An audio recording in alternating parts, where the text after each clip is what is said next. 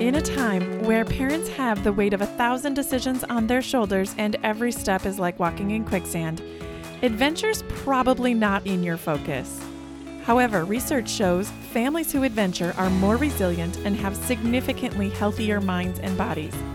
The purpose of this podcast is to help families connect through simple and authentic adventure experiences. Welcome to Ordinary Sherpa, your online community designed to help you connect, reach your summit, and create meaningful adventure experiences with your family. Hello, friends, and welcome to Ordinary Sherpa. I'm your host, Heidi Dusick. Our episode today, I want to start with just a note of gratitude. And that's really a theme, actually, for this episode. So it just feels really fitting that I read something that I'm really grateful for from all of you, and that is written reviews. In the podcasting world, it's so it's such a one-sided medium, and I don't get to interact with as many of you as I would love to. I'm grateful if you follow on social media and you comment or you send me messages on my email list. All of those things, they're amazing. But I will say without a doubt, a public written review is, well, you're going to understand why this is so meaningful to me at the end of the show, because it's so uncomfortable for me sometimes to receive compliments. And so I'm really trying to lean into that, and we're going to talk about that on the episode today, but I want to read one of the written reviews that was left this week. This review comes from Paradise Pecan, and the title is The Future of Family. This podcast helps me really believe that travel is possible with my family. As a third culture kid myself, it is so exciting to hear Heidi normalize adventure families. Okay, Paradise Pecan, you're catching me in a very generous moment because I message me, send me your address, and I will send you just one of the books I've read lately. I know I just had Jillian Johnsrud, Fire the Haters. If that's a book you want, like, let me know. I've got four or five different books that I love, and I would love to pass them on to you. So send me a message with your address, and I will get you something as a token of just thank you. Thank you, and I appreciate those kind words. I'm feeling really drawn to this episode today around building generosity and receivership into our adventures for a lot of different reasons. One thing I don't talk at all about on the podcast, in part because I just like to keep my professional life and my personal life relatively separate. Work knows that I'm doing this, and hello, work. If you're listening, I know some of you do. My job is essentially being generous. And it's such a wonderful job. And I, I still tell everybody, I'm like, I yes, I am one of the seven percent of people that love their jobs. It's a very interesting job. I couldn't really tell you how I landed here, but in the world of philanthropy, which is such a horrible word because it's so snooty and I hate it, but um, the word actually means essentially to give time, talent, or money to help someone else solve a problem. And I love solving problems. I love helping people. And it's kind of fun to give away money and have access to resources or to ask people for help that could contribute to solving a problem. So for me, it's the perfect confluence of the things I love to do. And on the flip side, I will say there's so much more to generosity than giving money. I see some people in the online space or even in the podcasting space, and I know it's uncomfortable to sell yourself, but at the same time, I'm like, well, how are you helping other people and why should we help you? You know, there's there is that mindset. In this world, I think there's so many opportunities to see the negative, and I also think there's just as many opportunities to look for the good, to look for the helpers who are contributing, who are trying to solve the problems, who are trying to do good and help other people just have a better day. It doesn't have to be big. You don't have to be Mackenzie Scott giving away millions of dollars. And I would, in fact, say that gets old really fast, that it's the little things that people notice and appreciate that really help solve some of the world's most simplest problems. Just be nice and contribute however you can and whatever that looks like. When I was a teacher, for context, I started my teaching career in Chicago Public Schools. And after I left that job, it opened my world to what was actually happening in our own backyards.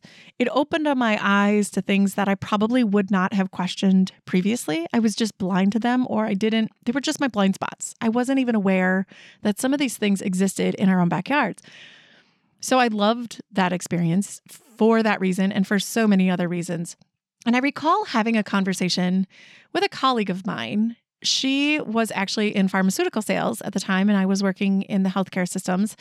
And we were having a conversation about, and I'm going to age myself, Carrie Underwood had just won American Idol, probably like one or two years prior to this. And she was doing a tour and was raising awareness around something related to the children of Africa. And I can't remember exactly what it was, but it inspired her daughter to go to Africa and do something good. And again, I don't want to speak down on mission work. I think it's a very noble and fascinating job or work or way to contribute. And if you feel called to that, please do that. But I questioned her and said, why does she feel like she needs to go to Africa to solve a problem? And she said, well, the needs are so great. And I was like, well, the needs are great here too, but you just don't see them. They look different. And so I started talking about some of the things I was experiencing or things I had experienced, not even in Chicago, but things I've noticed having been back in the area that we were working in, uh, families that needed help that maybe were too proud to ask or just didn't quite have it all figured out. And we're too, I don't know, we judge them, you know, that they're less than. And so it, it led to a fascinating conversation. And I am not judging here what's right or what's wrong. There is no wrong way to give. It is really, as the giver, you get to decide what feels right for you. And on the flip side of that, it's also important to know, like, what does it feel like to be on the other side of that? Some people really don't like to receive it. And I was one of those people that hated receiving other people's help or even other people's kindness. I had, after I left health, healthcare work, I was working in the U W system. And within that system, we were required to do what's called scholarly work. And one of the ways you could essentially attain the criteria for scholarly work was to receive awards or recognition. And that, for me, was such an awkward thing because I'm like, I'm just doing my job. Like, why? This isn't award worthy. Like, this is my job. So for a long time, I have struggled with awards, recognition. If someone, in fact, I'm embarrassed to say now that over the last seven years, I've been nominated several times for public awards and I denied them.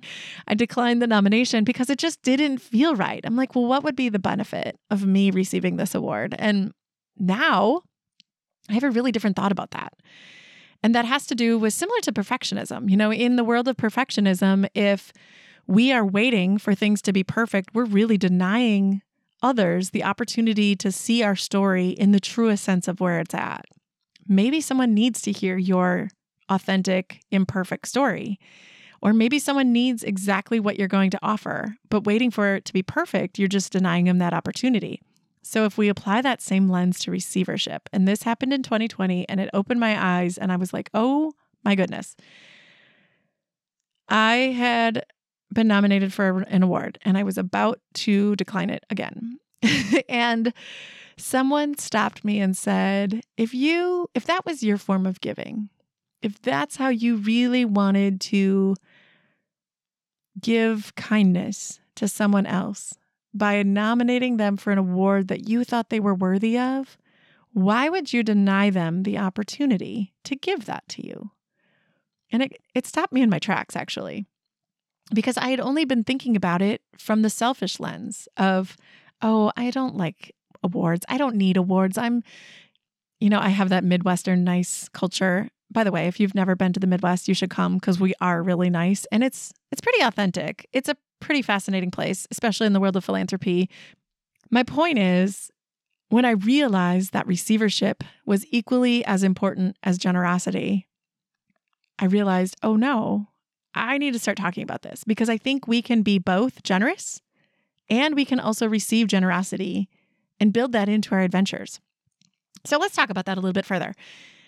On just the lifespan of things, I think as a parent, one of the things I always wanted my kids to understand was to be grateful for what you have and not always wish for something else. You know, the grass can always be greener, but how do we actually do that? Well, in our life, as we, I like to do everyday adventures, as you, many of you know, I've talked about it a lot on the podcast. In twenty twenty, one of those examples was we did a trash pickup. We put on gloves, we took garbage bags, and it was fascinating. As a family, we did this one evening, and we were shocked at how much garbage was in the ditch. And it wasn't even that long. It was maybe like a quarter mile stretch. I think we went, maybe filled four or five bags. It was pretty astonishing. And that led us to say, gosh, I wonder why people throw this away. And then we thought, gosh, I wonder, I wonder if the neighbors even know. And then, you know, it just kind of led, one thing led to another. And I realized, are we even aware of who our neighbors are? Are we being good neighbors? Are we checking in on our neighbors? And so it actually opened a can of worms in the best possible way, because it led us to things like, how could we build in random acts of kindness into our everyday adventure list so that we were being intentional with our generosity? And again, remember, adventure is doing things that are new and sometimes uncomfortable, maybe a little risky, and talking to our neighbors. As a kid, you know, I think about my six, eight, and nine-year-old, six, eight, how old ever, what, you, doesn't matter. Kids talking to adults that they don't know can sometimes be a little scary. To get out of our own way, we decided to do some fun things like Mayday baskets. Have you ever done Mayday baskets? Uh, as a kid, we would make Mayday baskets out of leftover wallpaper. Yep, I am a child of the eighties.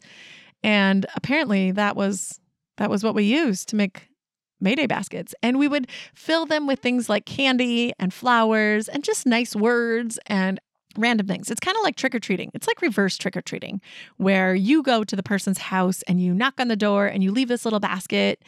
And yeah, that was really fun. Actually, we did do reverse trick-or-treating. So we did Mayday baskets on trick-or-treating day. And it was fun because we decided we wanted to get to know our neighbors a little bit better. And we called them boo bags. So I thought, you know, this is a good episode to share some of those ideas. And it was, it was so fun.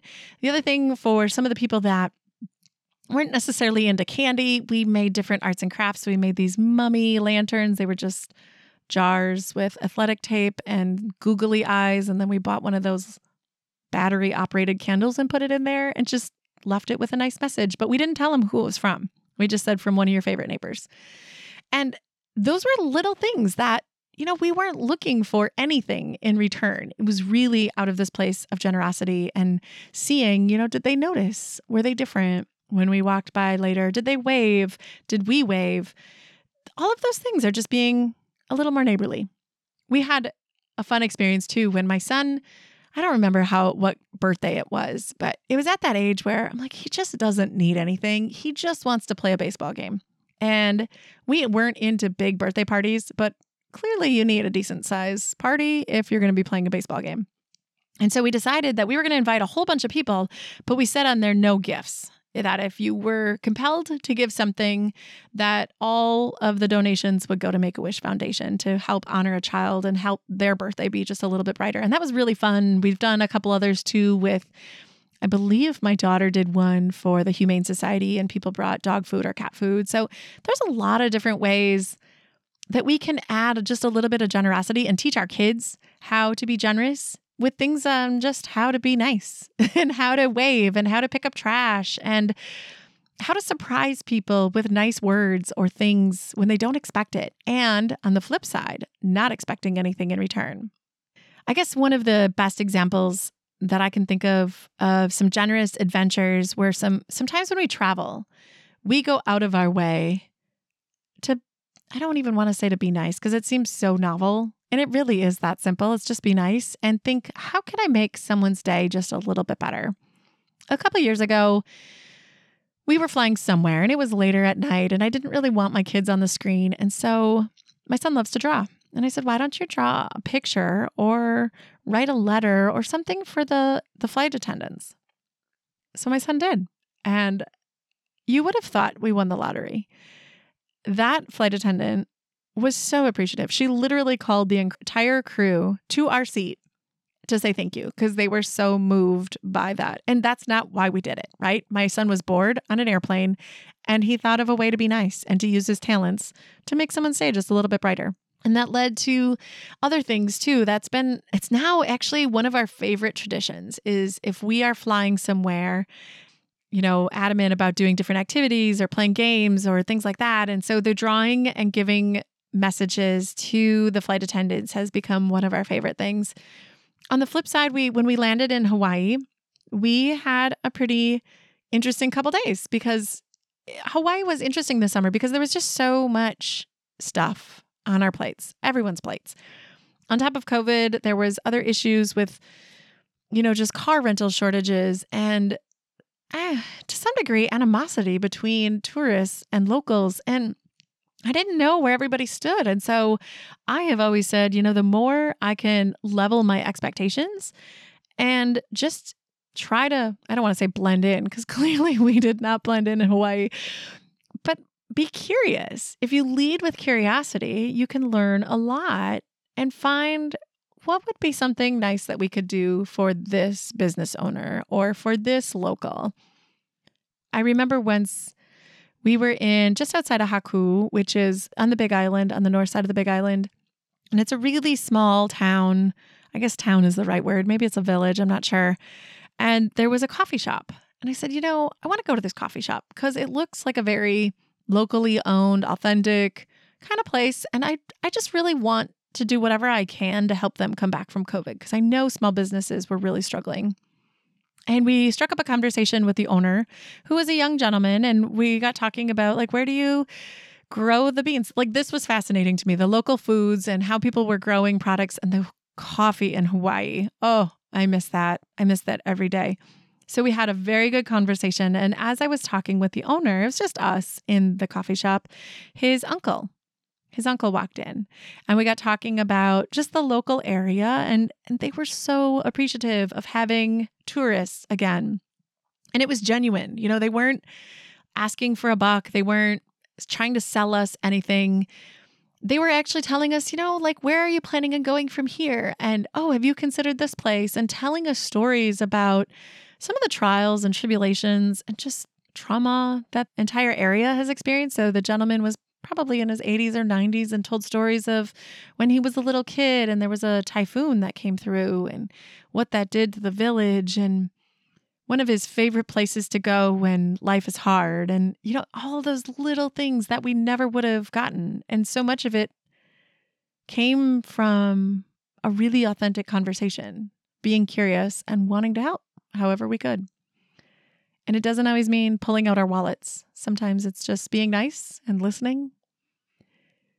And that has really been a fun way as a family to try to challenge ourselves. Like, how can we be nice today? And how are we going to have a really interesting connection? And we're not looking for anything in return, really embracing it from a place of authenticity. I'm less comfortable talking about receivership. There's a way to be one step ahead of your audience. And this is maybe where I'm one step behind all of you, or maybe I'm one step ahead of you, but I'm certainly not the expert in receivership. And just to clarify, receivership is really, how do you accept others' gifts or kindness or compliments or generosity? And as I said earlier, I really struggle with this. I don't know that it's that I don't deserve it. It's just, it feels awkward. And that's not why I do it. But I want to tell a story about receivership because I think it's also it's also part of the puzzle. If you've ever read The Five Love Languages, I'm pretty certain my mom's love language is gifts. There's also words of affirmation. And again, I was I was thinking about this from that place of, was I denying them opportunities because I wouldn't receive the gift? I wouldn't like turn my nose at it or anything, but I might brush it off and be like, oh, mom, that was nice. Thanks. I didn't really need this. Why'd you do this? You know, there there might be some undertones to that. Some of the ways I've seen receivership show up in adventure is that really the moment, I guess, I felt like I, I don't know, I guess the one experience I had that really stands out, and I think I've talked about this previously on the podcast, was after my third son was born. I think he was like nine months old. We were going to California for an extended period of time. We were traveling and we had all the things. We were doing just a lot of stuff while we were out there. So we had a lot of gear. We had three kids under five, and it was just a lot. And I was, you know, super excited about it. But at the same time, my daughter wasn't feeling well and ended up throwing up repeatedly. From the moment we left our hotel, we had stayed at a hotel the night before so that we could get up a little bit later and get to the airport for our six a.m. flight. All the way until we got to our destination in California, she had been throwing up.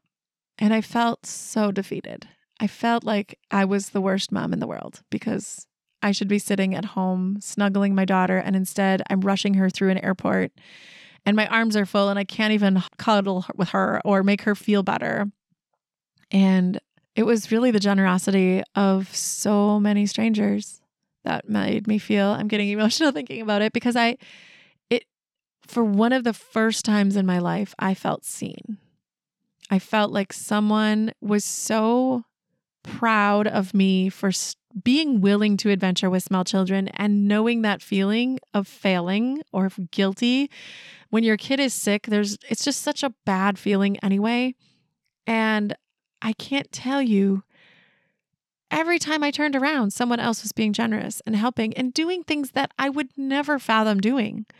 I can't imagine. I mean, it's like a college girlfriend, right? Where your friend gets sick, you're really good friends, you trust that person, you're holding her hair back if you need to. Like it is, it's not something you do with a stranger's kid.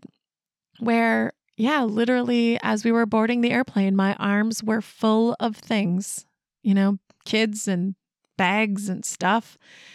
And my daughter said, "Mom, I got to throw up." And she came running at me, and passengers sitting in the seats, I'm standing in the aisle, grabbed the puke bags, held them for her. Another came from behind and held her hair back. Another grabbed a scrunchie. Another rubbed her back. You just don't see these stories on the news, folks. And being in that moment when you feel defeated and receiving the generosity and kindness of others, it's really powerful. I realized that when I deny someone the opportunity to contribute or to help or to be generous, if they're finding value from things that I'm doing and they want to help out or they want to contribute or they want to say thank you, I need to be better about embracing that and accepting that. I think I'll make one last point around being generous doesn't mean you give everything away for free. That can lead, I think, to just bitterness or feeling used. And there's definitely some boundaries around that. I just want to level set that generous doesn't mean you give it all away. And generosity doesn't mean you expect anything in return. I think you have the boundaries to know, like, what feels good? What is the point that I'm comfortable with? And maybe it's, maybe you don't know. Maybe it's just about being curious. Like, how am I going to be curious today? Or how might I listen more than I talk? I think we need to be generous with the people in our lives that are with us every day. It's not always just with strangers. Being generous with my kids and my husband and with myself.